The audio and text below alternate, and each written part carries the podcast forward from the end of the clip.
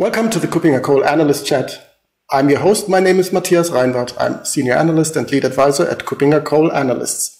My guest today is Martin Kuppinger. He is one of the founders of KuppingerCole and our principal analyst. Hi, Martin. Hi, Matthias.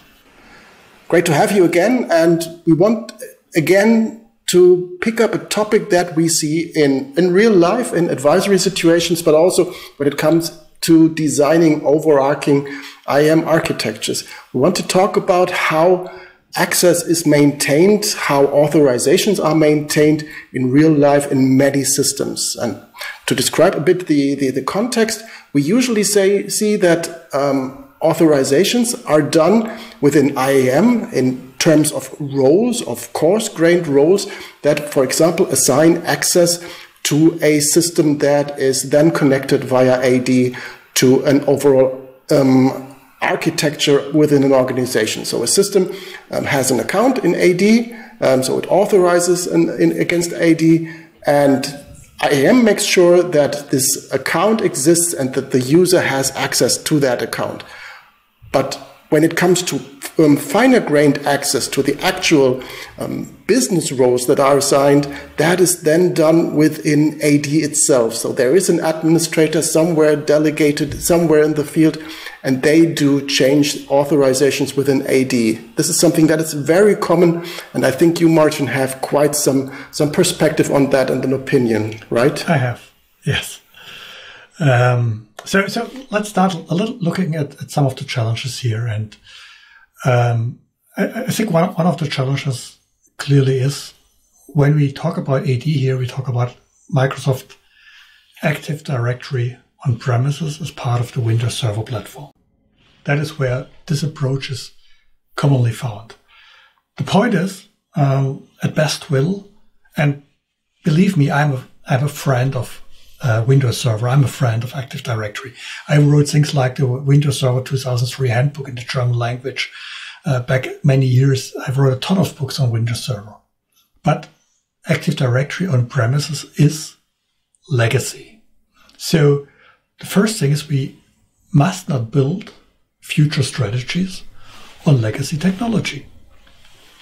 The second thing is AD frequently is owned by the infrastructure teams, not by the identity teams, not by the governance teams.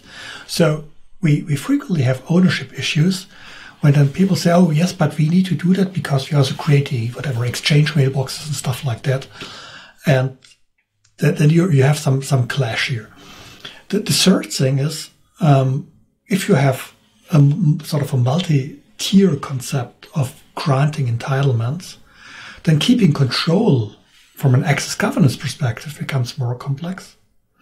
And um, number four is um, a lot of people, that's also part, frequently an infrastructure thing, are doing their work, I avoid the term playing around, doing their work in the Active Directory. So the risk um, of that some things go wrong, that you need to reconcile where you lose control, that risk is considerable. And these are, I would say, four of the, at least four essential points to keep in mind for this approach. And so I think it needs to be carefully revisited. And yes, there are applications which mandate that because they're fully integrated to AD. But even there, the question is what can we provision directly into these applications? What can we do? What can we manage directly and what not? I think one aspect that is hidden inside that way of managing authorizations is something that is actually quite modern. It's really involving the business in authorization processes. So it's not the, the admin somewhere in IT who usually does not know the, the, the semantics of the actual authorizations anyway. So it's really transferred to somebody who's closer to the business, maybe a line of business manager who then does this authorization, which is a modern concept. But then the, the way of how it is done and the way how it is governed should really be changed to make sure that all of what you've mentioned is taken care of properly. So really having the governance aspect, knowing what has been assigned. Yeah, and I think the segregation becomes complex if you try to do it in the Active Directory because um, you then have, so to speak, two options. Either, and that is more or less impossible to do well, you have two parties which are working on the same groups uh, in Active Directory, where we have this group concept. So um, you, you, might interpret a group as a role. You can do multi-tier things there uh, with the different types of groups. Um, but at the end, it would mean you have business and um, IT admins working on the same uh, types of objects. Um, so that, that is problematic. So you could try to segregate by saying, okay, I have a sort of a multi-tier model within Active Directory, at least with local and global groups, and say that's the responsibility of the ones, that's the responsibility of the others.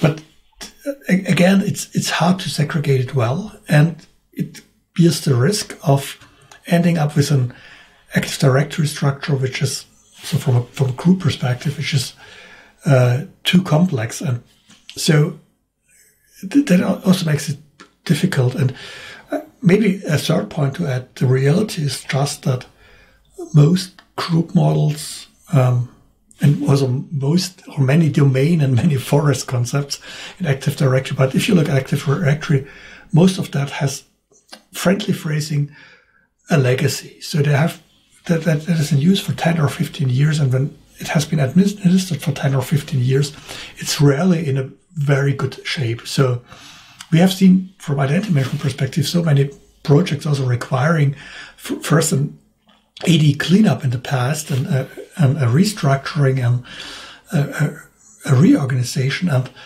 uh, that is not the best foundation for doing good access management and access governance because at the end, the good old sentence of garbage in, garbage out counts here as well. Right. So um, the message is clear. Don't manage access via AD groups or within AD. Um, you've mentioned that AD is something that is more or less to be considered as a legacy infrastructure. So to play devil's advocate here right now, um, does anything solve the problem by moving to Azure AD and to migrate away from AD when it comes to this um, authorization management aspect from your point of view? Yeah, I think Azure AD has some integration with some of the, the environments like Microsoft 365.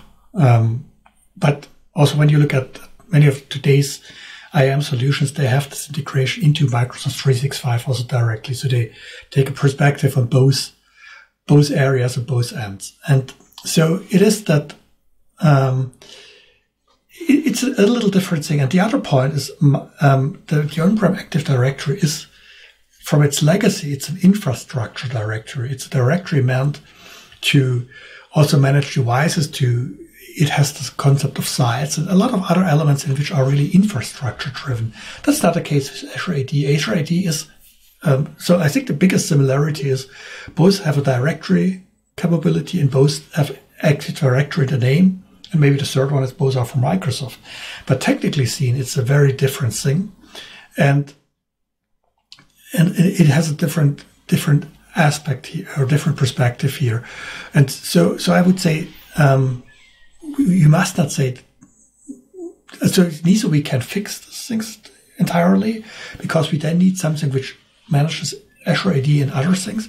It uses Azure AD, and that's another element for, for the access, maybe for federating out. But when it comes to the, the entitlement management, we usually then apply another type of technology, uh, which might be part of what Microsoft delivers in some of the plans for Azure AD, or might be something different um, some of the IGA solutions, the market, there are tons of them. Um, and then it's different, different play. It's not this neatly interwoven.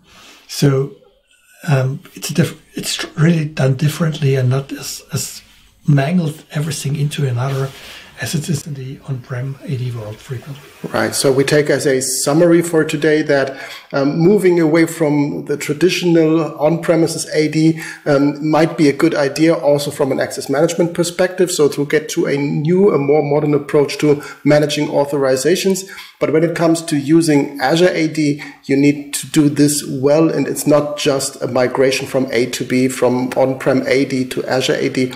There really needs to be some more brainware to be involved as well, right? it, it, are two different solutions. And the, the, the Azure AD thing is something you should look at. It. If you have Microsoft 365, you have Azure AD. So you need to make your strategy around that and say, what is the place of Azure AD in my overall strategy for identity and access management? For on-prem AD, it's at the end relatively simple. It is a target system and it should be treated as a target system that is, that serves certain use cases, but not as a central element of your future identity management, your future access strategy. And it's not easy to replace it in, many cases because there are a lot of legacy applications requiring it. So you might have it for, for quite a while. But even then, you should think about how can you uh, reduce the role and not further invest into making it a central element in that. And clearly, the less, going back to our starting point, the less dependencies you have where Active Directory, is, so to speak, the intermediary between uh, identity management and the targets, the less you have that, the easier it is to to move forward to the modern, the future IAM, and to use on-prem AD only where you still need it for technical reasons with your legacy application infrastructure. Absolutely, and not to always have such a large um, um, commercial break at the end. Just get in touch with us if you have any question. Um, we can support you in getting moving away from Azure from AD and maybe moving to Azure AD and to have a, a, a, good transition in between. So that would be something that we can support you in, and where there's tons of material available on our website. Thank you again, Martin, for, for joining me today, for giving this clear perspective on how to deal with um, on-prem AD, with authorization in on-prem AD, and moving towards more modern IAM infrastructures that are future-proof and capable of solving tomorrow's problems. Thank you again. Thank you, and welcome.